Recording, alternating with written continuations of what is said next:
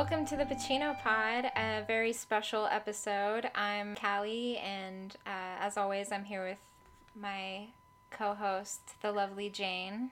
Hello, how's it going? What's up?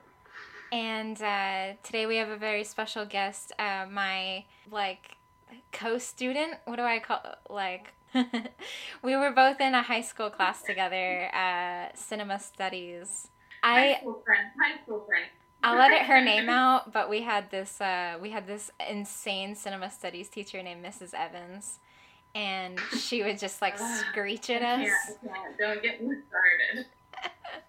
I was just telling someone about her because I was saying that we did um, like PSAs, and mine was about domestic violence, but I wanted to make it like gender neutral, like because like everybody can get abused, and so I said that like you know forty percent of people are abused by their partners every year, and she was like, Oh Just- she just like interrupted my movie and started screeching about how like that was confusing because partners only other either means partners gay.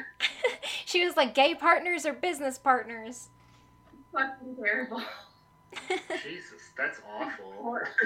Well, let me go on with this one, but she she always yeah I can't. Don't get me started.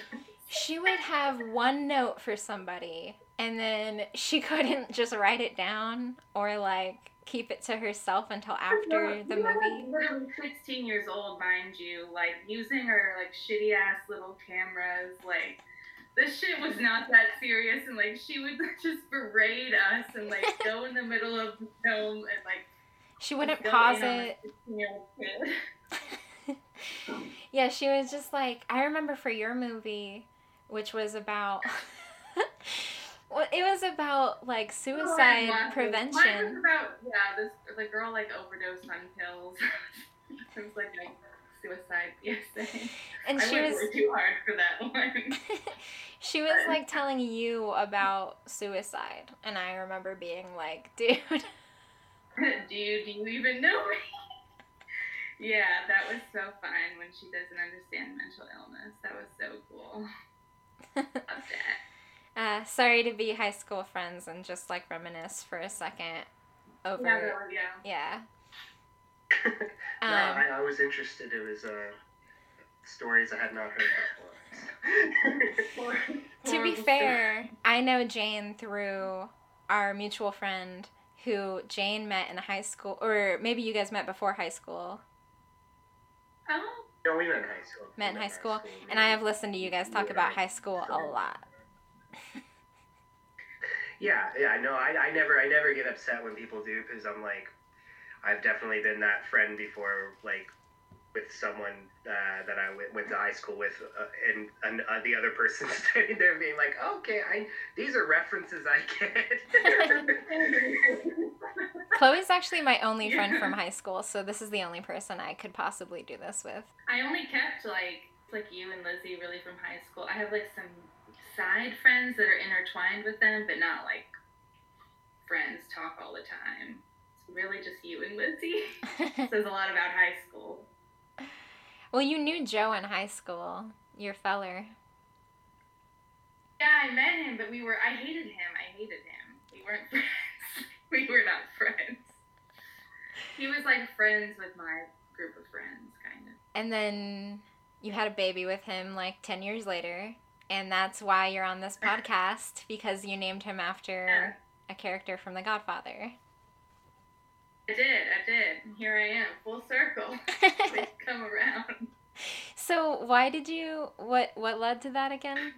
we were going back and forth for like months and we were kind of cutting it short and like I couldn't just like every time I'd bring up a name he'd be like nope and every time he'd bring up a name I'd be like no and I was a I'd never seen The Godfather before and I was like this is like two years ago which I was just former film student never seen The Godfather I was like the greatest film of all time you've never seen The Godfather but Anyways, I saw it, and when they introduced Enzo, the pastry chef, something just struck in my mind. I was like, Enzo, I fucking love that name. And that was the first name that we could agree on, fucking Enzo from The Godfather.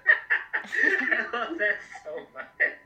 It's like not even like it's not even like a prominent character or anything either. No, no, it's like not even an important character at all. Like he brings the cake and he's like, "I'm the chef," and I'm like, "I love that fucking name." Like that's a good.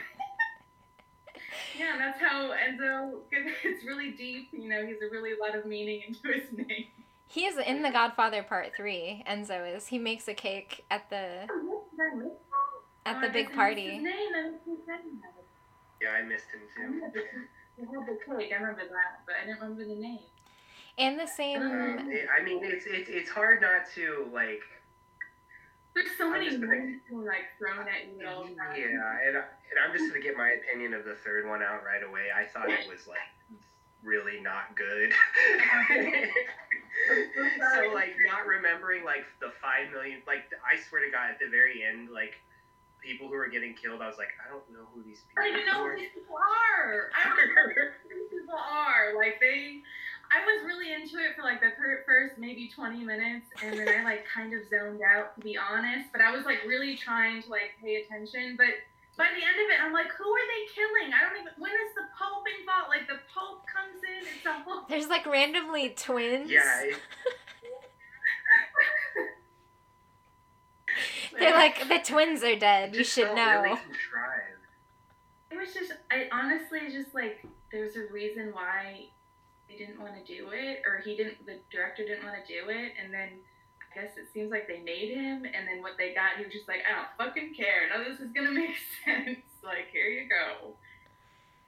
Yeah, because it like it felt really unnecessary. I don't know if you've se- have you seen the second one. Yeah, yeah, a Um, the second was Godfather? confusing.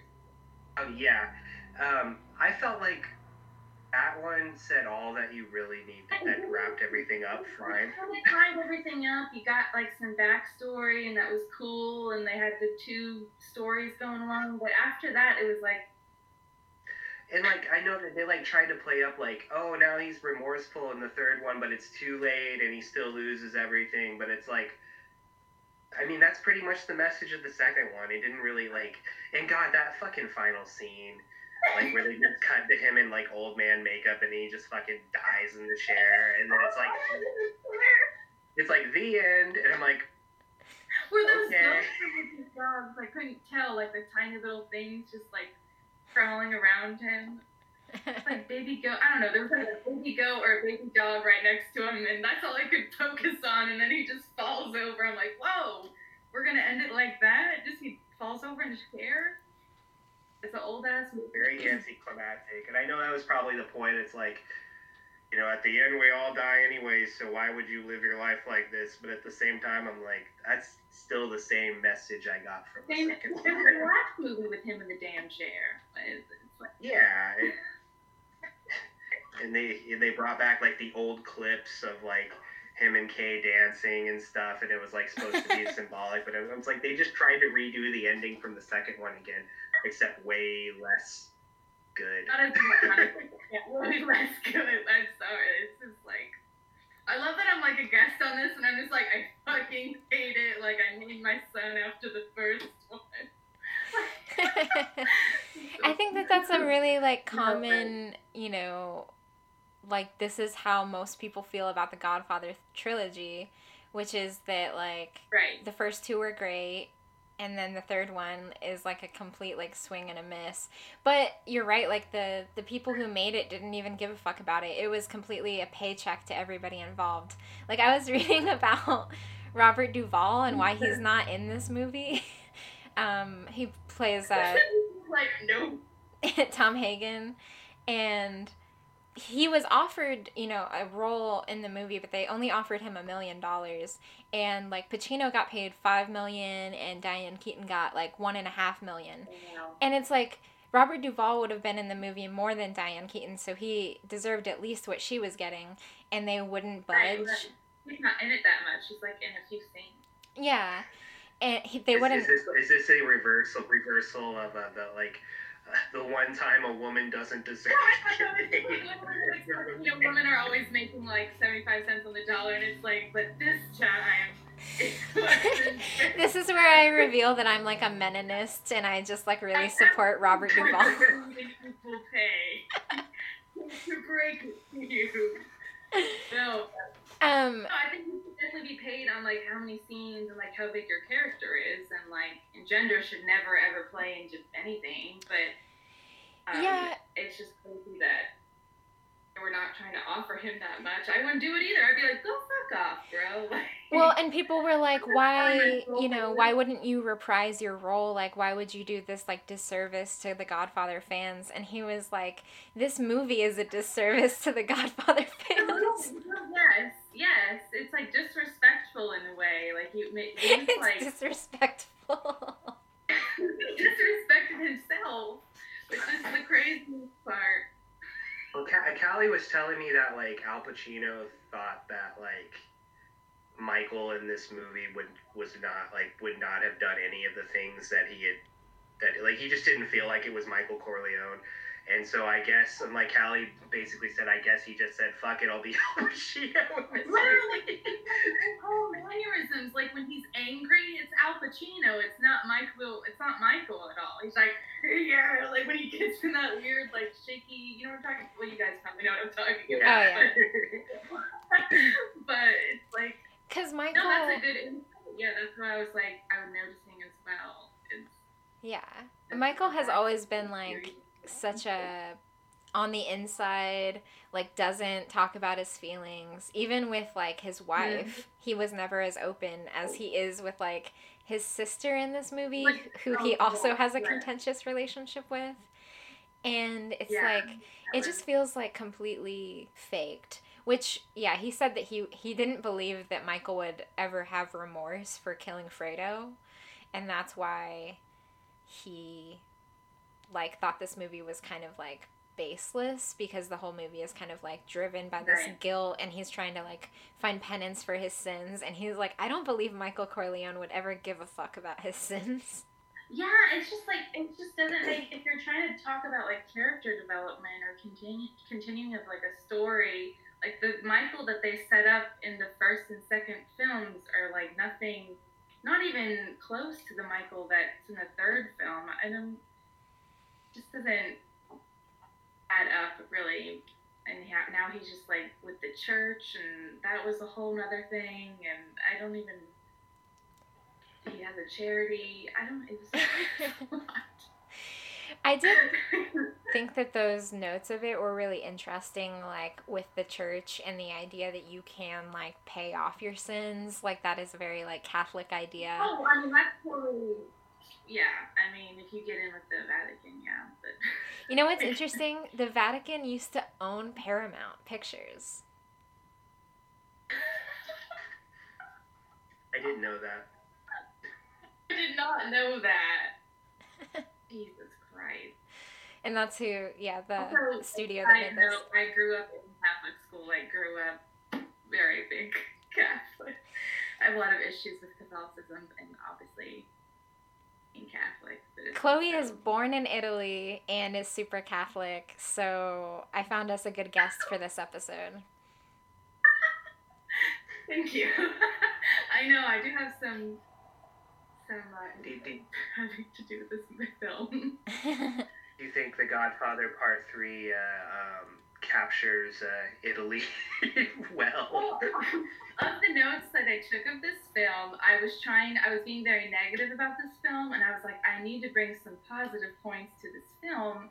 And the things that I loved of this film, I love the music. I always like the music of The Godfather. It's got that, can't go wrong with it. But then the, the Italian scenery, like those shots were like very beautiful. Like, showing the ocean and like the streets and like I feel like I enjoyed more of those than like the story, just like watching like the scenery, like those shots. He knows how to portray Italy very beautifully, obviously because he loves Italy. But I mean, I like that aspect of The Godfather Three. Shows like the corruptness of Italy, and Italy is very corrupt. And when we lived in Italy, we lived in neighborhood that was controlled by the mafia and like people just didn't fuck with you if you lived in that neighborhood. So like no one ever robbed you or fucked with you, so I guess But it is like they pay off the police, like it is very and that's in naples right that's where you lived I was in Naples, yeah. I mean I don't know I can't speak I guess for Sicily or the rest of Italy because we lived in Naples, and so. I have heard that Naples is like known for being pretty rough, though. Naples is like they're just they do have a lot of crime. they do they have a rough time going on. I heard it's gotten worse since I lived there, but and the food is great and the, the scenery is great. I mean, you were having a great time in your neighborhood, probably Yeah. because the mafia was Oh, looking out for you. Didn't see anything bad going on in our neighborhood. They picked like the right. And my parents, when they were looking for a place to live, they didn't know like. But my neighbors were like, "You'll be safe here," and they're like, "Oh, okay." and then they learned more and more. Like the landlords were like part of the mafia, or it was just a lot. You know, actually, I completely forgot to mention this, but after we did the Godfather Part One episode, one of one of our listeners wrote in that like they're they they they grew up with somebody whose dad was in the mafia in uh in Oh. Baltimore, and Oh, that like their friend like some like it, so their friend is like a, was like a little girl and some kid fucked with her on the playground. And then like the next time he saw that little girl and her dad at the playground her dad was like fucked up. Like he got beat up. And it's because like their dads got into like some fucking little fight about like who pushed who on the playground. And so he had his boys like go rough him up very uh, yeah, a lot of, of beating people up. I think that's so funny. It's like my dad will beat up your dad. My dad's in the mafia. You want me to you want me to send him over? Want me to send him by? It's like, uh, my dad's gonna make you like sleep with the New fishes. like, Wait, he, those Um. dudes that you used to hang out with in uh, in Brooklyn on the sidewalk. those dudes that you used to hang out with, weren't those like ex mafia? His name was Vinny. He lived on the corner. Sit outside Anthony's Deli every day with his cup of coffee, like chain smoking cigarettes. I'm like obsessed with Italian culture, even though it's like super misogynistic and problematic. And I mean, I don't condone those parts, but like, just like just to observe, like especially Italian American culture, that's like just a whole different can of worms. Like, and to watch it and experience it, it's like literally a lot like the films, like how they act really are like The Sopranos, spot on. like new people. It's like you think that they're like overdoing it. No, they're they're not at all. And that's the crazy part of it. like, I fucking miss New York. They're so crazy. That's what I was thinking about. Like, whenever you were talking about how, like, what time we would have to record so that there wouldn't be a screaming baby, um, I was like, actually, that would be very apropos for The Godfather because in, like, every scene there's a fucking screaming Corleone baby. Yeah, there's always ways. Yeah, and we we talked about this on um on the first episode, but when I rewatched uh, The Godfather with Callie, I was very way way way too stoned, and all every time there was a crying baby, I was like, I cannot be listening to this right now. It was just like it was just too much for me. Yeah, so, I mean, I think, like, plot wise, this movie is just a little weak. Plot-wise, what do you think about the incest plot line? Loved it. I have a lot. I have a lot to say. Not a lot to say, but I thought that was like right away. It's like very disheartening to say, but Sofia Coppola, sweetie, the acting. No, she's not but- good at this. She's she's not good at all. I, I totally understand why everybody was like, because that's like people's first big gripe about this movie. Whenever you like look up like reviews and stuff, is like Sofia Mhm. Coppola is just like not at the level of that anyone else in the movie is. But and, and I always thought like, oh, she can't be that bad. And then I always the thing. I was like, why are they so mean to Sofia? Like, why are they going in on her? And then I watched it and I was like, oh my god, girl. yeah, Ow. not good. I looked up her age because she seemed really young, and when she was filming this, she was 19 years old. And then what's his name? Andy Garcia. Andy, Mm-hmm. the guy who plays Vinny, was like 30. I wrote it down. He was like 34. Uh, And then, and then like you have her dad directing, like Francis Coppola, like when they're doing that makeout scene, his 19 year old daughter with this 34 year old man, I was really uncomfortable for that one. That was like. Yeah. And like I guess the role was originally written for Winona Ryder, and like she was supposed to play that role. Yeah, but I guess she like there was like conflicts. I, I want to say she was like had conflicts with Dracula or some. No wait, no, Dracula was also Francis Ford Coppola. There was some other thing that she had she had conflicts with that she couldn't do. Uh, Nineteen ninety. And so I guess he was just like, uh, and it was like very last minute. So he's like, I guess my daughter will play this role. Don't wait, come on, girl. It's your time to shine. He wouldn't talk like that. He's Italian, but yeah. So knowing that, it probably makes it a, a, I guess, a little better that it like he didn't set out to write his daughter in that way. That makes me feel a little better that like she was like a last resort kind of deal because that's just be like I know who'd be the perfect person to play this part. My 19 year old daughter with this old ass man. Like, oh. Well, so yeah, Winona Ryder dropped out to be on Edward Scissorhands, which is funny because Oh, the last movie the last movie that we did, Dick Tracy, Tim Burton, they wanted him to direct, and then he dropped out to make Edward Scissorhands.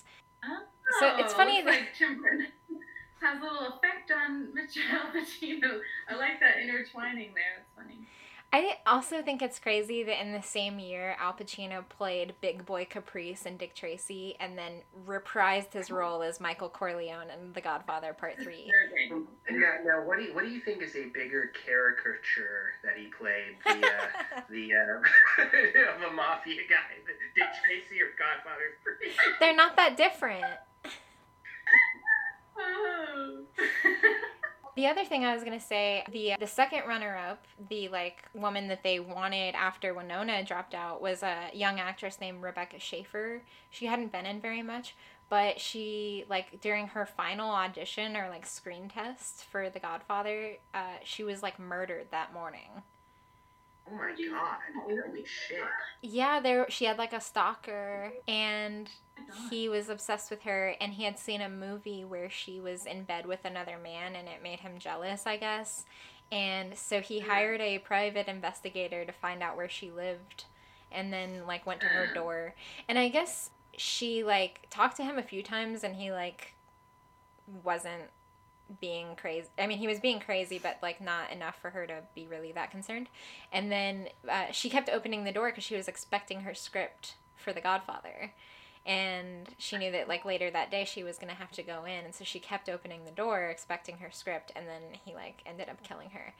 And so, I think that like I probably would have like halted filming for a second because that just feels like an omen, doesn't it? Like I would have like I'm this is the second person who like dropped out. Also she got murdered, not even dropped out. Like I feel like this is a cursed project at this point. Like That happens. That seems to happen with like every Francis Ford Coppola film since Apocalypse Now has been like massive. Like there's been like a ma- like a massive amounts of like death and like financial crime and shit associated with it. Cause like in the 80s, yeah, like Apocalypse Now, Apocalypse Now, everybody knows about that. Like how horrible, horrifying of a like a ordeal that was. But he also made this movie in the 80s. Um, oh God, I can't remember. Let me let me look up what it was called. Um, it was about a jazz club, but it was basically about. It was basically he tried to make The Godfather in the in the jazz age. Um, no. with Richard Gere and um, I watched, and it's actually it's also one of Nicolas Cage's first roles in that movie too. No. Um, it's uh, what was it called? Jane loves Nicolas Oh Cage. My The own, my Club. mom. It was called The Cotton Club, and that movie That movie had like a ton of like fu- like issues with like where the funding was coming from and i think like i don't know if it was the producer who got murdered. Somebody got i thought i think somebody involved with that project got murdered too and it was like a, a heavily um, heavily implied it was like mafia related or something. Like it was some organized crime. And so and like that movie was also a huge bomb and so he just had to like basically make whatever uh, projects came his way which is how we got to Godfather Part Three. And the only reason that oh, movie Yeah. got made was because he really needed the money at the time. Well, I mean, I think that's pretty evident. no, I'm kidding. But that makes I like knowing setup on why he would do this. I was because I remember reading like how he didn't want to do it like he thought like the first two films were fine and it was complete and it answered each other's questions and then you see 1990 he comes out with the third one. It's like what were but that makes sense if he was in like a financial kind of situation. It was like, I guess I have to make another Godfather. like you know what? It's, uh, it's gonna make me money and uh, we're gonna go this route. It's funny that he like pay the bill. still wasn't happy, you know, with the final result, and that like this year they announced that he's like recut the movie and that they're going to re-release The Godfather Yeah, Part Three. I'm like, what are the odds? Like now it's just getting he he tends to do that a lot though. Like um, just he did that with like actually with the, the, like he did that with the Cotton Club too, and like really they added like. 40 like i don't know if it was like they added like a substantial amount like 40 minutes to the film but most of it and i i watched the i watched the because i think that's the only one available that's on you um, to rent on youtube i watched his remastered version of the cotton club and it um and most of what he added was like not really relevant to the plot it was like kind of cool because like it was like extend like there was extended like jazz dance scenes and like the club and stuff and it's really about like because the cotton club was like a uh, an actual like club that existed in Harlem and the like it was like a jazz club. Um, but it it just the plot wise it sucks and I hate Ri- Richard Gere does not like he's supposed to be this like cool trumpeter slash actor slash like mob goon guy and, and you're everyone's supposed to think of like oh how cool Richard Gere is and like Richard Gere cannot pull that off so like that's like the main problem with the movie but um I don't think I can see. uh, all but the Cotton Club, more interesting to talk about than Godfather Part Three. We always find ourselves discussing some movie that's like like peripherally related and then we're like, "Oh, we just don't really like this movie that much, do we?"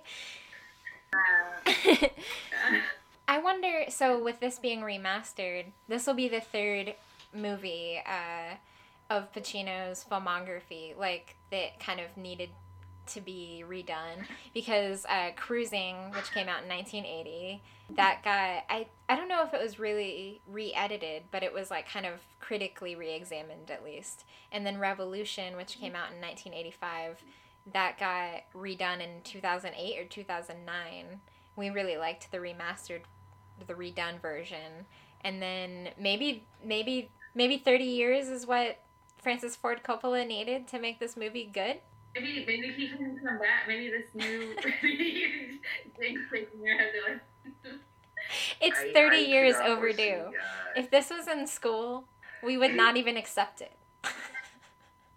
no.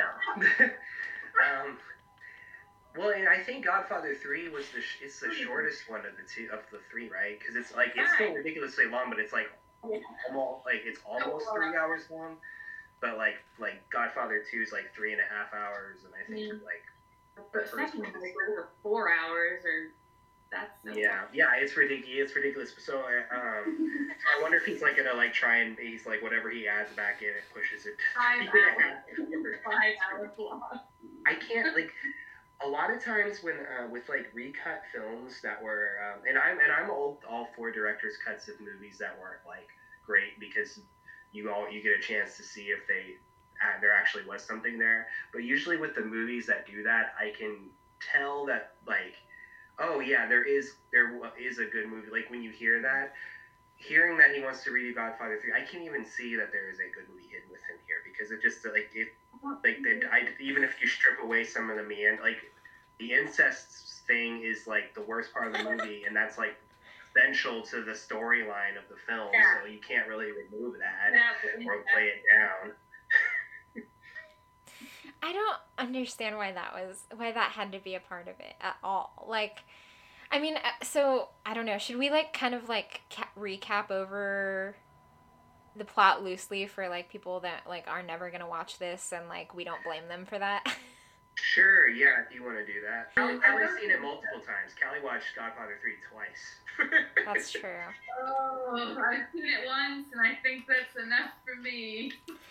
I mean, honestly, like what Chloe said about like this movie losing you, it's like I don't know if I could even really tell somebody the plot. I mean, like it's it's several years 20, 20 some years later. Wait, no. Like I don't know. It's like late seventies.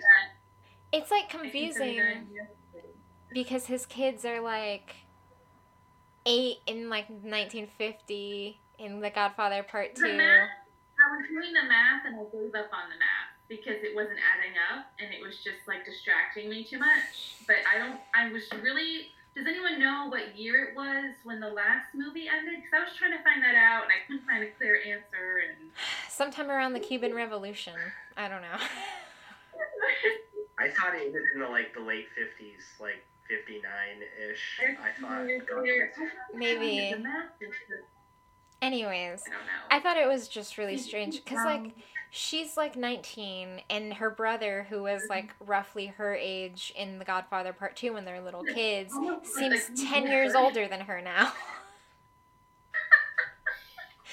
um but anyways it is it's an indeterminate amount of time after the godfather part 2 and his children are grown up and we have old man michael corleone who is a completely different person inexplicably and uh I don't know. I guess this movie is like about him trying to to pass along the family and figure out like that transition and also like deal with his guilt and like his sins and stuff like that. So you have Sonny's son is introduced in this movie, uh, Vincent Mancini, who then is like becomes Vincent Corleone, and he also fucks his cousin because they didn't grow up together, and somehow they think that that's makes okay. it okay. We were get That the introduction of the relationship, like the like first part of the film, where like Mary goes up to Vinny, and that whole interaction was so uncomfortable. One because Sofia was just being so fucking awkward. But also, then you're just like, wait, cousin? And it's like, yeah, we're cousins. Like, she was making it very sexual about being cousins. And that right away, I was like, how do you even start a convo like that with your cousin? I don't. And, and and it was also I thought it was weird that his bit like Al Pacino's like big objection at the end like he wasn't really even like oh it's wrong that you're cousins it's just like you're gonna be the Don now so you can't like I don't want you to bring my daughter into this that was like basically like that was really more what it was He's like, He was like, I'm trying to find a polite way to say that this is fucking disgusting, so I'm gonna say, like, that I don't want my daughter in harm's way, but maybe you could also just not fuck your cousin.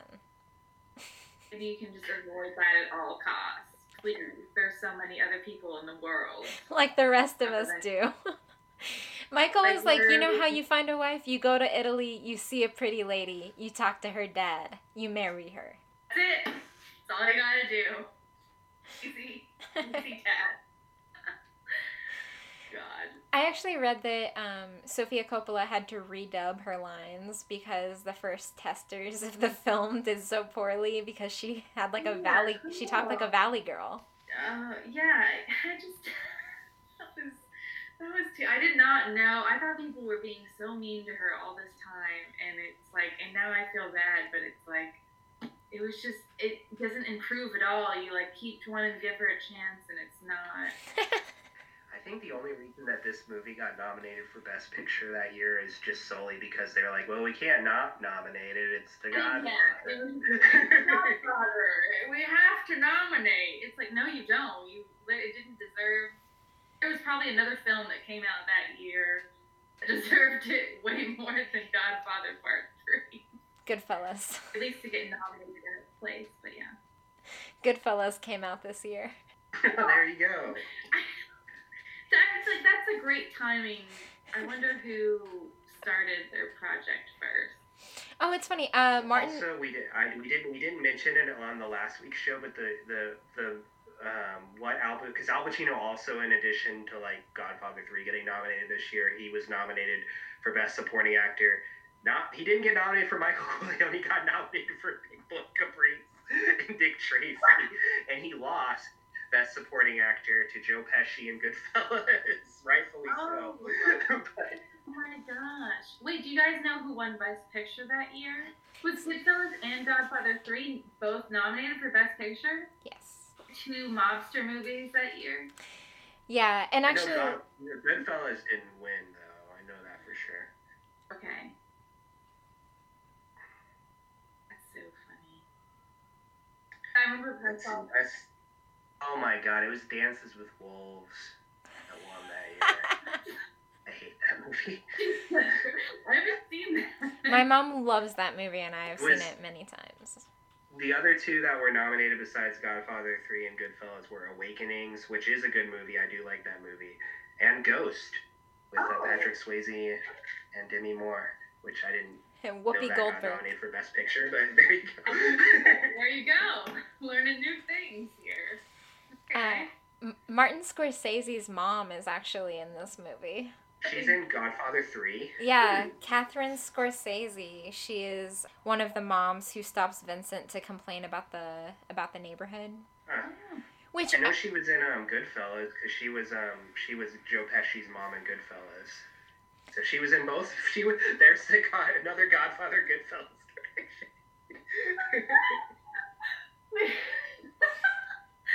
oh my gosh. I love that she ins- like inserts herself into the into the boys' films. You know. She's like, hey, I'm here. I'm gonna be in both.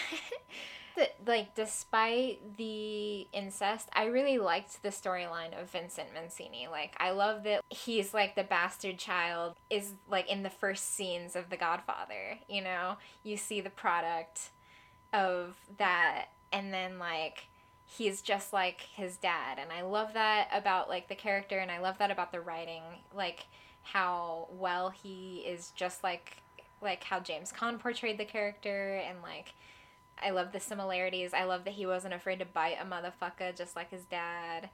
But I think that like beyond that, it's just like he was like he was like an interesting combo of, of Sonny and Mike and Mike and, the, and how Michael was originally portrayed mhm. in the first two Yeah. because he al- he's also like has that very quiet like energy like yeah he, he's like he has like a temper but he's also like you know he's not like loud or obnoxious he's just like he's very you know reserved in that way and they both kind of had like similar features yeah he was really good um i did want to mention though it's never a good sign when you have to have the caveat despite the incest i enjoy the incest. Don't focus on the incest. you know, if incest doesn't bother you too much, this movie is perfect for you. I mean, I, I mean, a lot of people probably say the same about like Game of Thrones, so you know. There's incest in Game of Thrones. I never watched it. Oh oh, you- like right the from the very first episode. They, they throw you into the incest, like, fucking doggy style in the castle. And they're twins. They're like not even cousins. They're like twin siblings. Like, yeah, you can't even say that. Yeah, you can't even say that's a, like the incest is spoilers in Game of Thrones because it's literally in the first. episode. Like, you're gonna see it as soon as you turn. the- That'd be like fucking Yeah. yourself. Yeah. Anyways, she's also really young. Like that that can't be ignored. Nobody's like Who, um, Mary or Sofia? Mary. So she's so young, and this man is a grown ass adult, and it's like gross that it's just. I mean, I Yeah. it just disturbs me when And like no one else in the family cares. act like younger adults. Her death scene was so overdramatic too. Like, when she died, she like looked, she's like, Dad, and then like falls. I was like, the fuck is What is this? Yeah, I was. I was very much like, what? So the reason that they Dad, and just like drops and then. and then Pacino just like screams, and the reason that it's like mostly like quiet, like they mostly mute the scream, is because Francis Ford Coppola Mhm. said that he made like the worst noise anyone had ever heard. He said it was like so excruciating and upsetting that he had to cut it from the movie. So you see him hmm. you see him act out the full screen but you don't hear the full thing because apparently it was like too it was like it was like he really just lost his little girl. Oh, that was like I, I didn't know half the people that they were killing, and it had a lot of. The interesting was like in the first Godfather, you know, the end, Michael like does pretty much the same exact thing when he transfers to power. He just like fucking kills off everybody, and then like Vinny when he transfers to power, he's just like, all right, I'm gonna be killing all these bitches now. it's like. So I guess they're trying to carry on that. Could you guys tell if he knew that they were going to try to kill Michael or not? Like, I couldn't tell if he was in on that. I couldn't tell. I didn't know who gave the order. That was another thing. Like I couldn't tell who gave. I couldn't tell why why what was going on there, and um, you know who was planning what or why or why they kept killing those the old man with the cannoli. Did they think he was in on it? Like he thought. So, like, so wasn't it like was it okay? I'm gonna sound really fucking stupid right now. I'm gonna ask Callie. You watched it twice. I'm gonna ask you straight up. Was was um was that a plot by by Vinny and and Michael's sister to like take over the whole thing, even though Michael had just given up power? Like, or what was like what was that like? Do you know why what the thing was? Like, why everybody killed? Honestly, beats me. Like, I have gotta no look- I idea. look at the- Okay, I don't fucking- feel then. I feel like it's if we're all on the same page. I feel like it's the writers. It's the it's the movie's fault. Yeah, like, We can figure I think- out. It's more likely that Francis Ford Coppola just made it vague as hell because there were aspects of the first and second movies that I had to have explained to me as well by my father. So I don't know if you just have to be like a boomer to understand this shit or like I think it's less likely that we're three bimbos sitting here. The only way you understand the plot is getting mansplained by your fa- by your boomer father. It's Yeah, the only way you're. It's it, it sounds like it was a it was a plot by Mosca. Who's that? It was played by Mario. Who was Mosca? I don't. So the I rival the dude from the beginning that like Vincent tries to say like this guy's bad and then Michael later is like oh like go and pretend to be his dude right I'm explaining this so like poorly. Yeah. but I still couldn't tell if Vincent was like like knew about it and just was letting it happen because he knew it would accelerate his like ascension to the to the family and that maybe he you know without Michael there then he could just fuck his cousin no one would have a problem with it.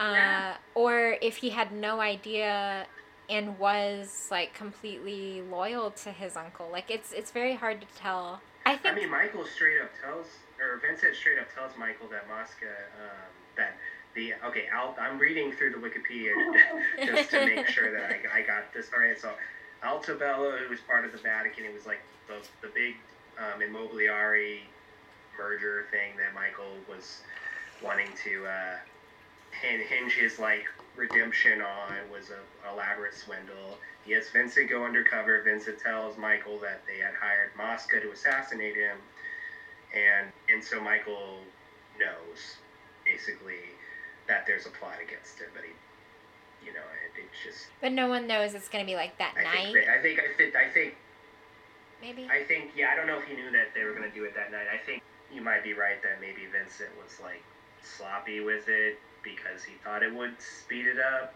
Because he thought like, oh, as long as Michael's still around, I might, I'm not actually the truly the Don, you know. But I don't know. I don't know. Who knows? It's not not well executed. you know what I had. No.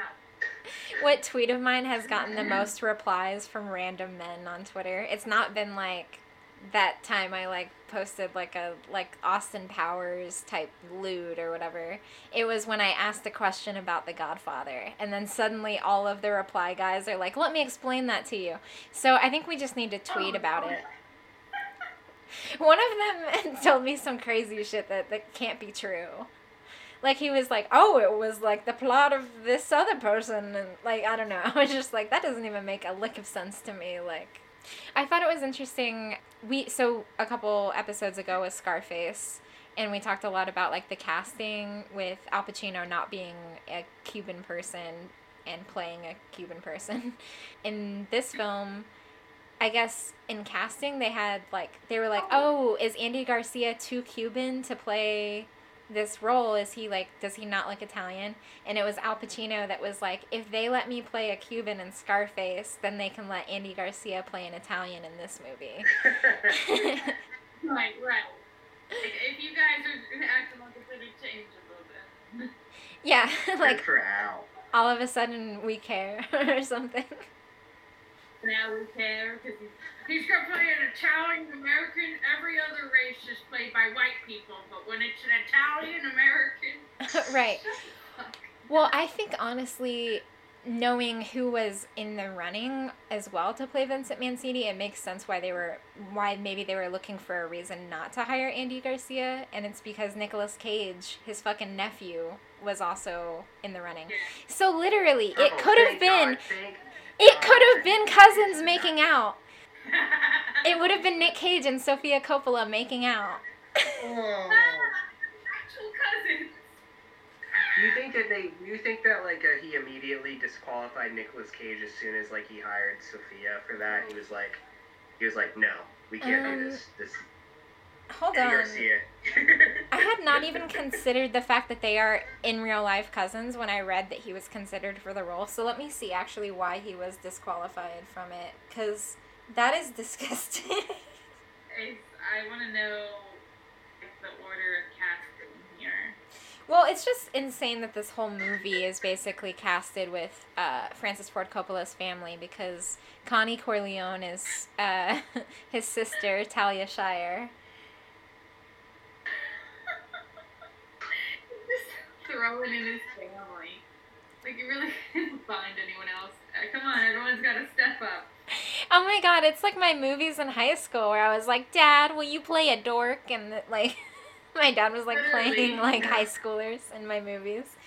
Bothering, bothering my sibling. I mean, all of Nicolas Cage's first like. He was in a lot of Coppola, like Francis Ford Coppola's movies in the '80s, like when he was like still a really small actor. Like he, you know, it wasn't his first big role, but after um, he did Valley Girl, he was in Rumblefish, which um, he wasn't a big, and he- and he was in Rumblefish. He was in, um, he was in um, Cotton Club. He was in Peggy Sue Got Married. Wow. Another movie I've seen, which actually isn't that bad, but yeah, Nick and Nick, Nicolas Cage was probably um, upset that he was like, "Well, hey, I was in all your other movies, but I can't be in The Godfather 3. Everything else, I can't be in your famous. Well, he dodged a bullet on that one. Like, that's good that Right? put him in it. I'm not seeing like what the order was, but I guess I, I just think it's interesting the other actors that were considered for the role were like Alec Baldwin, uh, Charlie Sheen, and Billy Zane. Uh, they cast the right Yeah. Person. I can't see those at all. It, I mean, it's good that they went with Andy. My mom, I think, so I watched the whole Godfather trilogy with my parents in Virginia this summer. And yeah. I mean, what are we supposed to do? Talk to each other? Side note, watching. Side note for people who don't know Callie, watching, and I've had the honor of watching a film, a few films with Callie's parents. It's like a whole different experience. Sorry, that's all I had to. How did, how did you feel about it? gonna- I'm not even gonna go into detail. It's just, it's an experience. That's all I'm gonna say. I can't remember what movies we've seen with them. can't. I remember when I was in town for a few days. We watched like one almost every night, but the one I only, the one I remember most was uh, it was about the NASA scientist. Oh, right. We watched Hidden Figures figures. I'm sorry. because my parents were putting on some front like they're woke or something. I was. There was a lot going on. a lot to handle. That's funny. My family does watch a movie every night because we don't like to uh, interact with each other. What? They really comfy couches, so you know. yeah. Three My- in a row. One No, every night. we watched the the first one in one night, and then we split up the second movie into two nights, and then we watched The Godfather Part 3 over like a day. Like we kept pausing it. Um, but yeah, when I was there in 10 days, we watched seven Al Pacino movies. Oh, I was gonna ask, is this the last of the Al Pacino films that you watched with your parents? That we finally reached the end of that Yeah. saga? Yeah, so I can stop having like anecdotes about them. um but my mom so it's so funny because she never watched these. Like my my parents like they grew up in the 70s, but my mom would have been too young to see the first Godfather whenever it came out and then probably just didn't care about the second one. So the first viewing and I mentioned this in the in the previous episode my mom, we were like 30 minutes into the movie, and my mom was like, Where's Al Pacino? and I had to be like, That's Michael. Like, Michael is Al Pacino. But she had never seen him so young before. And so she was like, Whoa. And it was the same thing when I pointed out Diane Keaton to her. And it was like not until this movie that my mom believed me that that is Diane Keaton. Kind of. she was like, "Oh, now she looks like Diane. Keaton," and I was like, "Oh yeah, because she's older." Diane Keaton's been an old woman her whole life. I mean, that's the thing is there's like what like 16 years in between The Godfather Part 2 and 3. So it's almost like not even relevant whenever it came out. I mean, did people still care about I mean, how did this do in I feel like, box office? Yeah, I mean, I think I think it was still a hit, um, and obviously, like, I think it was like by by that point, like, the Godfather films had been kind of cemented as like, like these are great, like great, like in the canon of like all time greatest films. So like, it would be like, ah, what? I'm trying to think of like what movie, what could even possibly replicate that now. I don't even know. Like you'd, because I'd have to go back to the '90s. I guess it'd be like I don't. I honestly have no idea what what what you could compare that to. But like, I guess maybe. Maybe it'd be like having a sequel to The Shawshank Redemption out now. I don't know. you know that's so funny. I was going to say that. I was gonna say that. But Weren't you the one that tweeted Yeah. something about like the Passion of the Christ too? and you were like, what would the sequel even be? that would be They- a hit. They are making. They're make. They really are making a sequel to Passion of the Christ, though. what? Like that's a real thing that's happening. Yeah, Mel Gibson is making a sequel to it. No, not again. Is it No. About when Jesus comes back? Or I guess. I guess. Like, like, that's my only thought. Is like it has to be about the resurrection. Then. is he Like, gonna explain what that little like demon baby thing was at, at the end of the Passion? Is that what the sequel's about? I about? haven't seen Passion of the Christ, nor will I don't think so. I had to watch that in like Sunday school. Oh, I know you had to watch it. I'm sure you had to watch it. I've never seen it. I've never watched Passion of the Christ. I have no My interest mom in watching it. it. Oh, so you guys don't know what I mean when. I say the demon baby. nope. Demon. You'll have some fellow. I didn't know there was a demon baby in that movie. Okay, so like whenever context of the demon baby? whenever Jesus is like going through the crowd, there's like this uh-huh. like cr- like figure, this like dark figure that's like holding this like it looks like Voldemort at the end. And my dad was like, "Yeah, that's some like weird like symbolism for like Catholics. It's like from the part Oh part my of god! Oh my god! Look at a picture. Wait. what?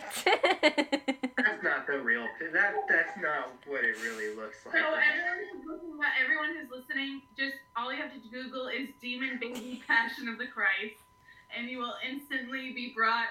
It's the first image that comes up.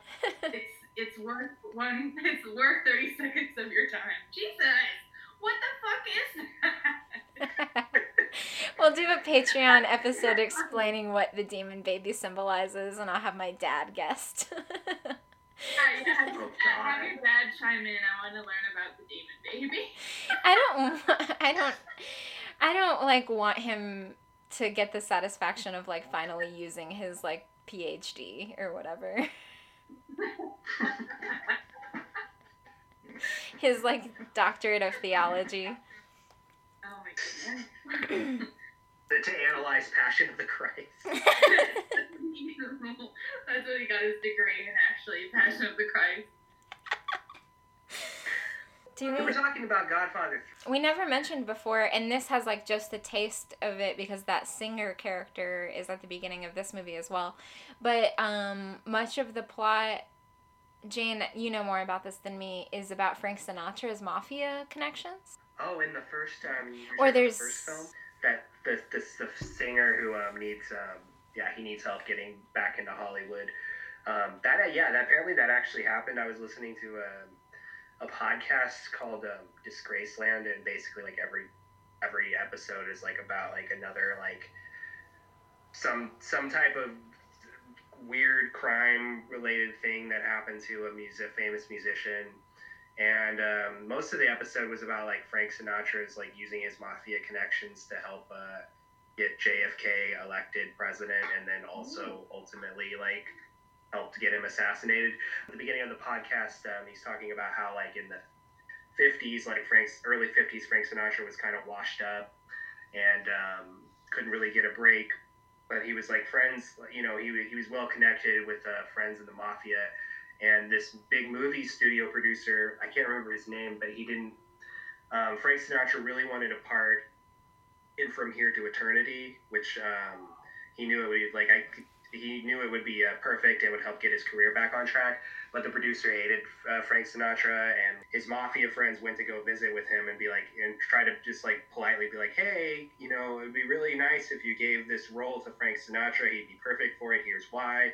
And the producer was like oh, I know he'd be perfect for it, but I'm not giving him that role. I'm never like, you know, he's never going to work in this town again, basically. And then they uh, strong armed and threatened him with his life to give the role to Frank Sinatra. So Frank Sinatra got the role and ultimately won an Oscar for it, and his career like got back on track.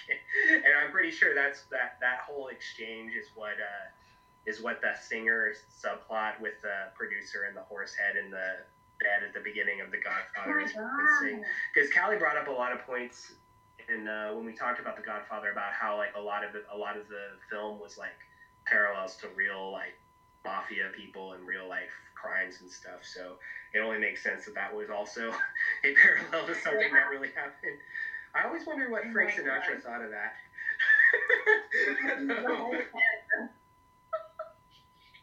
He was I mean, like, he was alive when that movie came out. that is funny. I wonder if anyone ever asked him about that. It's funny that yeah we we talked about how there was all these like different similarities between real life like gangster stories and and the plot of the the Godfather, and in this movie, Michael says something about the Borgias. He's like, "What are we, the Borgias?" And like the Corleones are actually based off of that family, so it's almost like they. He's I Didn't guess make a Michael TV Corleone. series out of them. I like the family. The board, Damn. like Showtime made a series out of that. and That name sounds familiar. Yeah, uh, it was one of watched those like nicer carriers like HBO or short to Showtime. Yeah. One of the non-show ones. Uh, but Michael Corleone is based off of uh, Cesare Borgia, who was an Italian politician and mercenary leader, and he was the illegitimate son of Pope Alexander. What is the Roman numeral that is uh, V and then one? The V and one. fourth, fourth, Pope The fourth. Alexander the Fourth. Yeah. Right? Or wait, no, you V and one, V and one. That's oh, that's reversed. That's the uh, the fifth. Okay, he was the No, wait, no, no, that's the sixth. The sixth. No, the set like V one is the sixth, V two is the seventh, V three is the eighth. I only know that because of Final Fantasy, because they numbered all their games in Roman numerals. Uh, I know because of because of the fucking cross. I think he must have killed his brother. He like came to power after his father died and Hmm. I don't know. I don't know what other similarities. I would have to do more research on that dude. But just sort of interesting. I guess they're not necessarily like a crime family, but a corrupt family from like Italian history. So, one of the things that I read about like maybe why this movie sucks so much is because like Coppola he wanted like 5 million and like 6 months to make this movie, to write the movie. He wanted 6 months just to write it. And they only give him 6 weeks. So, Oh. You know what that reminds me of? That reminds me of uh, the same thing that happened with. Um, I mean, it's a little bit different, but the the same reason why the Hobbit films were so terrible um, is because Peter Jackson had like all of this time to pre-plan out um, the original Lord of the Rings films, but um, he was brought on at the Hobbit films at the last minute and basically had to rush through pre-production and everything on the films. Um, like he had because Guillermo del Toro was supposed to direct it and he dropped out and then they were like uh, Peter Jackson do it. And he's like ah, okay all right. So and you know as we as we all know rushing through uh, films is definitely the best way to produce a good quality product. Well, what's funny yeah, is that's the way to go. for the Godfathers Part 1 and 2, everybody's complaints about working on those movies and why they didn't want to return for a third was because of Coppola's like long, intense process in movie making. So maybe it's like I, I wonder if it's kind of funny for Coppola to have been dragged for both ends of that, you know, like he took too much time for the first two and that's why everybody hated him. And then for the third one, he didn't get that much time and still everybody fucking hates him. so I bet he's like, well, uh, I don't know. I can do right either way, so. well, I'm sure, like, at the very least, it was a more fun filming process for the fact that they didn't have to spend as much time on it and it was just, like, completely for money. Because, like, already the second movie was running out of book plot. Like, Jane read the books, right? And you said that The Godfather Part 2 is, like, Mhm. mostly made up by Francis. Francis Ford Coppola with Mario yeah all, Puzo. all the Michaels all the Michael stuff is like I'm pretty sure was written just for the film um, I know they took a lot of like the young Vito stuff from the book though because they didn't use any of it in the first one yeah, and I really That like the gonna My question, I know it was based on the books, but I didn't know. Um, I was wondering if like the third, so the third one's not third based. one has nothing to do nothing nothing to do with the book there's nothing n- none of that is um is in the book um, nowhere. Okay, all right. I was Um, curious about that. What's interesting I'm is not a like big fan of the book though right. I, it's like a rare case where like the movie is like Right. a thousand times better than the book. In this case, Well, like in research for for The Godfather Part Two, I it seemed that Coppola was like at least talking to Mario Puzo, the the original author, about the plot. Like in Killing Fredo, uh, he said that like Coppola asked him if he could kill Fredo, and he was like, only after Mama Corleone is dead can you kill Fredo, and that's why it happened that way in, in the in the movie.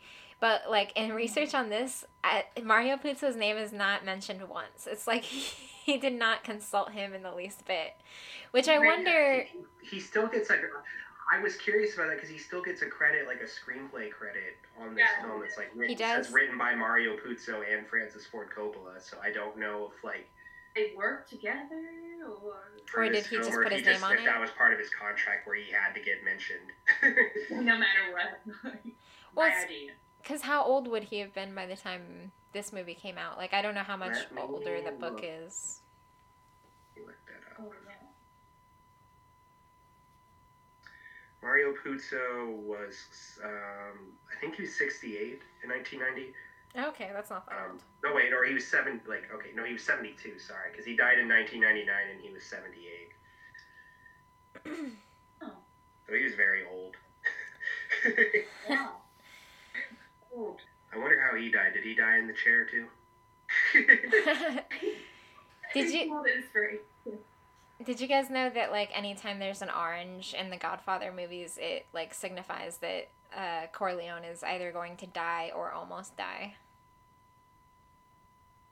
I didn't know. Say that again. That's. I didn't realize it. I will say the only thing that that uh, I can see referencing of to Mario Puzo working on this is that Coppola and Puzo wanted the title uh, "The Death of Michael Corleone" for Godfather Part Three, but Paramount Pictures found that unacceptable. So comes for the 30th anniversary. Uh, the the new cut is going to be ca- titled um, Mario Puzo's The Godfather Coda: The Death of Michael Corleone. Oh. so Wow. so now now Mario Puzo's name is directly at the beginning of the thing. So I guess um, I guess he he must have. I mean, it must have been his script, you know, and they they wanted to call it a Death of Michael Corleone, but.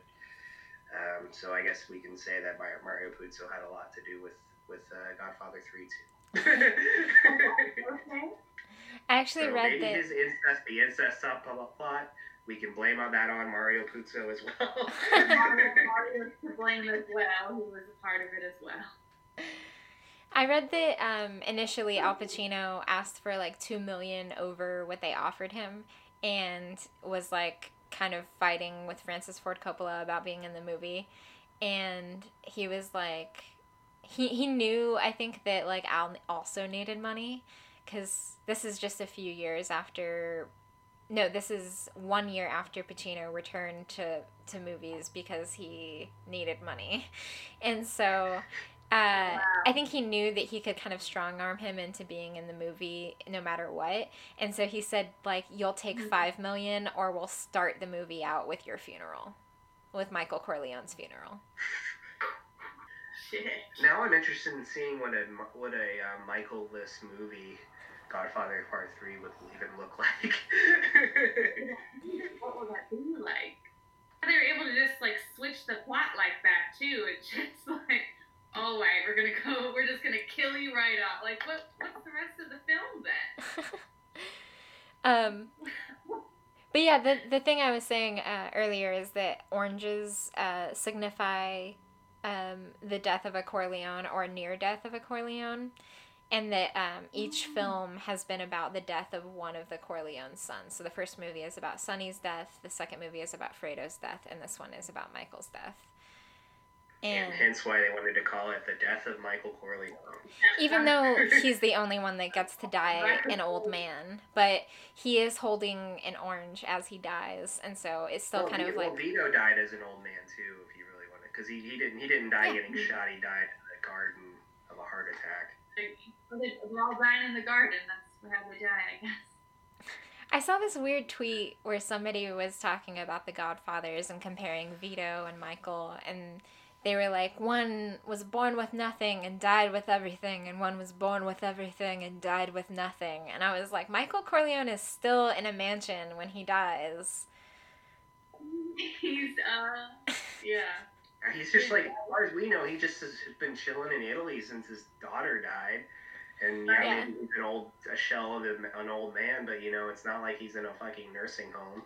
or any- There's a beautiful courtyard in, in Italy. Like, I mean, he's not doing terrible. Well, and Vito died with the guilt of having, you know, lost Sonny and not, you know, being able to keep his family out of like more nefarious sort of dealings and stuff. So I don't know that Vito really died with everything. yeah, a bit of an oversimplification, I guess. Right, right. I mean, I I understand that think they're they all saying. died with nothing. Yeah. No. Nothing. The cinematography was nice. There, that's my one. Uh, Yeah. my one. I can, I can, my one thumbs up. I can agree. Yeah, the music's pretty much the same, but it's classic.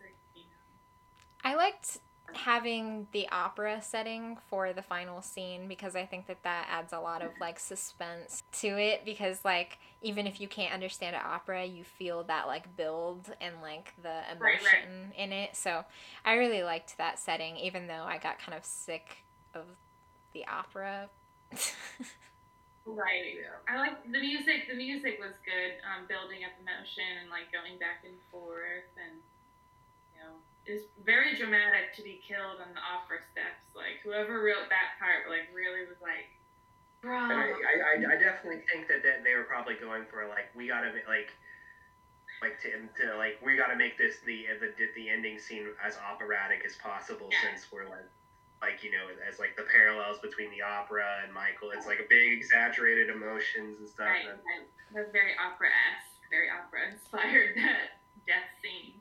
It's funny that But yeah, all of these gangster films find like cor- correlations, correlations um, to Correlation. yeah, that's Jane's joke. Give give them credit. um, to like operas because that's what Brian De Palma said about Scarface as well. Is that it was an opera. they are pretty. They're very dramatic, like operas for sure. All the death. Yeah, that's true. I guess there's sort of like always these like giant tragedies and there's always like these opposing groups and stuff like Right. Shakespeare. I mean like that's why I think that these movies Yeah, I kept getting like Romeo, Romeo and Juliet vibes from like um, from Vincent and Mary. like uh, they were definitely trying. Like I feel like they were trying to like I felt in, it. in that like just bring in that a little bit. I don't know. Star-crossed cousins. Yeah, and also like Juliet was thirteen and Romeo was like what thirty. Is that real? She's like a little girl. I thought Romeo was like 15 or something. No, I mean he's a lot. Oh no, he's def- he's an adult. I don't know if he's thirty, but he's like I know he's like in his twenties or something at least. And like Juliet's a child. Huh. And of course, so you know, like when they, it's very good that they age them up in the films. I also like on a side note, I like Baz Luhrmann's Romeo and Juliet film from the '90s. I know a lot of people don't like that. Love, love. I I love love that. Oh, I love that feeling to the I die. I love that film. Oh my god. Guess who has made me watch that movie plenty of times? Chloe. Chloe fucking. Yeah. My parents like sat me down when I was like 11 years old and were like, "This is a rite of passage," and like I had to watch Baz Luhrmann's Romeo and Juliet, like next to my parents. Wasn't That's that the version your- we watched in school in high school. We watched that my freshman year in my honors English class. yes, you had a cool teacher. Didn't you have like a clo- a cover photo uh, that was Leo DiCaprio? It was like "I beseech you, stars" or something like that. I did. I had that for a while on my Facebook. Yes. Yeah. I think I always found that version um, to be like really cheesy, but I should probably rewatch it. Oh, it definitely is cheesy. I just really like the. I think like the stylistically and stuff. It like, I think I think it works. I don't in spite of itself, and I, I, I think it's more. It makes Romeo and Juliet the story more interesting because like, I don't know. I think I don't think the nineteen the not every because the other one the other big version was like the nineteen sixty nine Yeah. version and. Just from clips I've seen, it just seems looks kind of boring. It's basically like um, the play, but if it was if you filmed the play, like it wasn't. The one from the Baz was 1960s. original. I thought we were just going on like this Romeo and Juliet, but I love like the modernized. They have the good swords and a lot of yeah, the guns. Yeah. The Romeo from the 1960s looks exactly like Zac Efron. I remember in class we watched the one from the 60s and I was like, wait, what the fuck? Is this High School Musical? Is that that? Because High School Musical also has this like Romeo and Juliet type plot of like, oh, they're from different groups and they like each other. Oh, Oh. how will it ever work? I can't wait to tag in the description. Um, plenty of discussion of High School Musical, at the Cotton Club, Romeo and Juliet, everything but Godfather Part Three. But Godfather, if you want to have a podcast about Godfather Part 3, if you're a fan of Godfather Part 3, probably shouldn't. That's why I always like iterate to people like this is a comedy film podcast. So like have your expectations adequately laid out.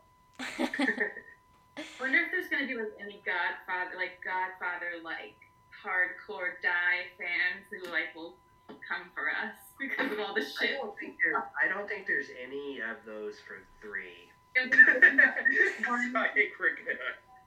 mean, I would understand why there wouldn't be. I feel like there's just one out there that's sitting out there in the world. I feel like I have not been able to escape Godfather references lately, and I've noticed that the writers of The Office really fucking love The Godfather because they mm-hmm. reference it all the time.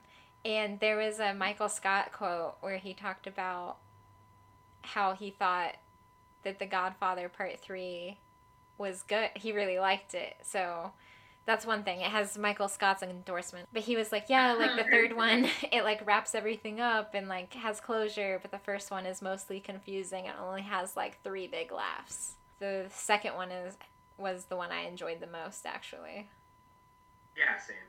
Yeah, the second one was really good and really creative. Young hot De Niro. Young hot De Niro, young hot Pacino. You got a whole party going on in that one. Young hot Diane Keaton slapping the shit Young out of Pacino. Yes, girl, she's the queen in that one. Yeah. I don't know. Okay, so I guess we always talk about like female representation, which we did with Cop- Sofia Coppola, uh, and then um, the is he a good boyfriend thing. I guess he's not really anybody's boyfriend in this movie. He's a, he's an all right ex husband. Yeah, that's Yeah. probably as best as you could say. He's an all right ex-husband. We All always right. uh, we always discuss whether Al Pacino is a good boyfriend or not in this movie, like in each movie, because he's often he's often a shitty ass boyfriend. Yeah, he was definitely fucking terrible in the last film. And then I feel like he's an annoying ex-husband because like now he's all like, I legitimize my my business. Like I'm with the church now, and it's like shut the fuck up. Like you're a horrible person. Like I hate you. like like the wife the whole time is just like sh- I mean towards the end she gets a little more lenient, but she's just like who are you? Which I totally get. Like get the fuck out. Like. Imagine your abusive ex-husband like just like tries to be like born again and like goes to the church. Like that'd be so fucking annoying.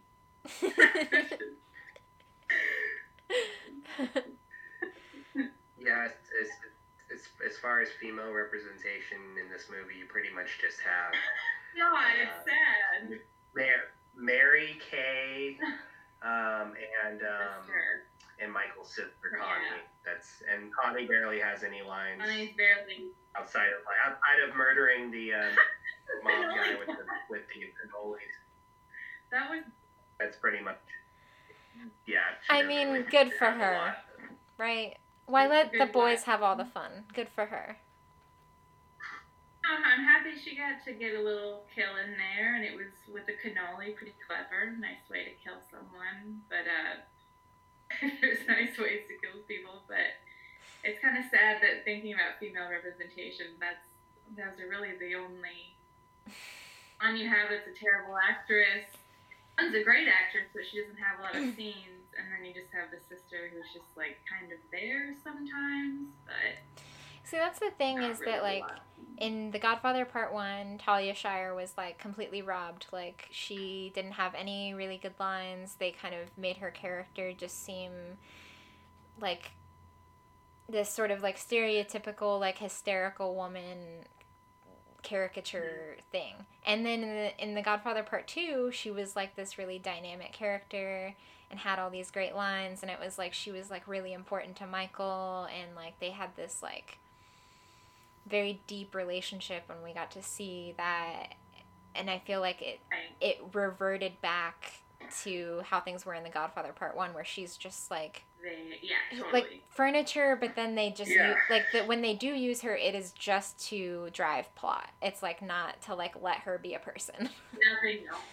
It. I think also to maybe defend Sofia's horrible acting skills, the lines that that she had weren't even good though. So I mean, I mean, if you're a better actor, actress, you could have made the lines a little better. But like her lines were very like awkward and like kind of mundane and like not how a 19 year old would be speaking.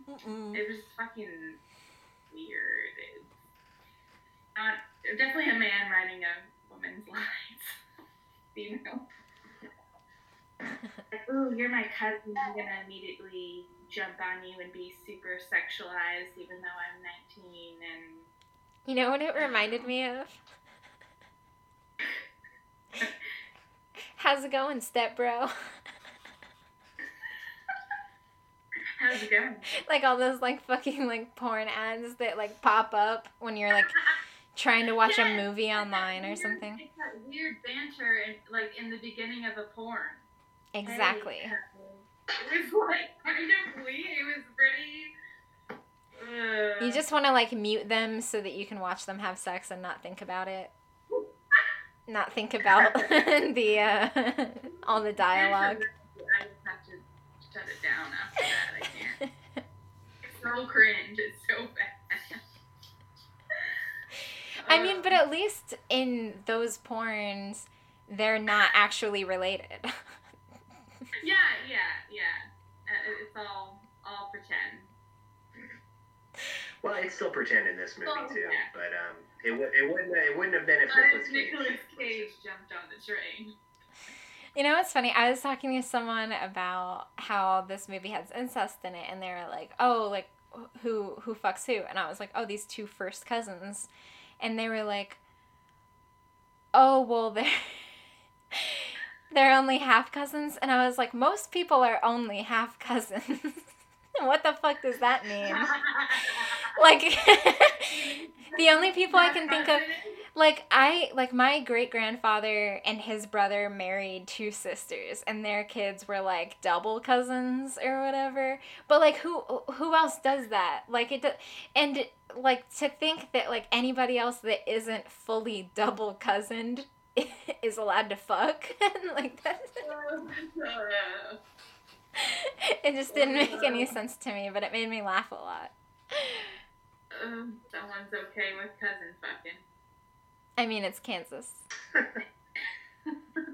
Well, What a great way to, to wrap. on that note, do we have anything else we want to talk about in relation to Godfather Part Three?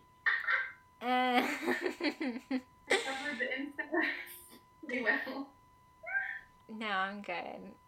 All right. Next week we have Frankie and Johnny. Go more, more of a romantic direction. We will be having a guest on, and do you want to explain who that guest is? That episode will have Braun, who is on the Bad Romance podcast. It's a really, really great and fun podcast where they go through all of the awful romantic comedies that Hollywood pumps out every year.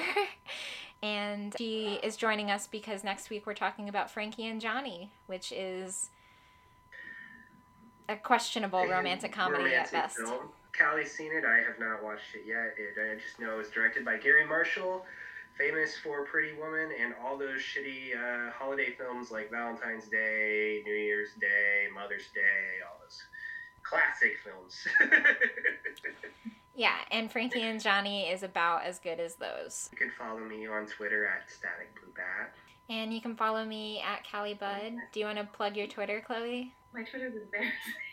I have like a hundred followers. Oh no, that's fine. I don't even. Hold on, I don't even know what mine is. It's at Boge Bogington. Bo, yeah, um, Boge Bogington. B O G E B O G I N G T O N. Um, used to be a big boger. Only Boge Bogington. So, uh, check out the weird ramblings of a 25 year old mom. Go ahead. All right. And that's all for this week. Take I the would- cannoli. We'll pull you back in just when you think you're out next week.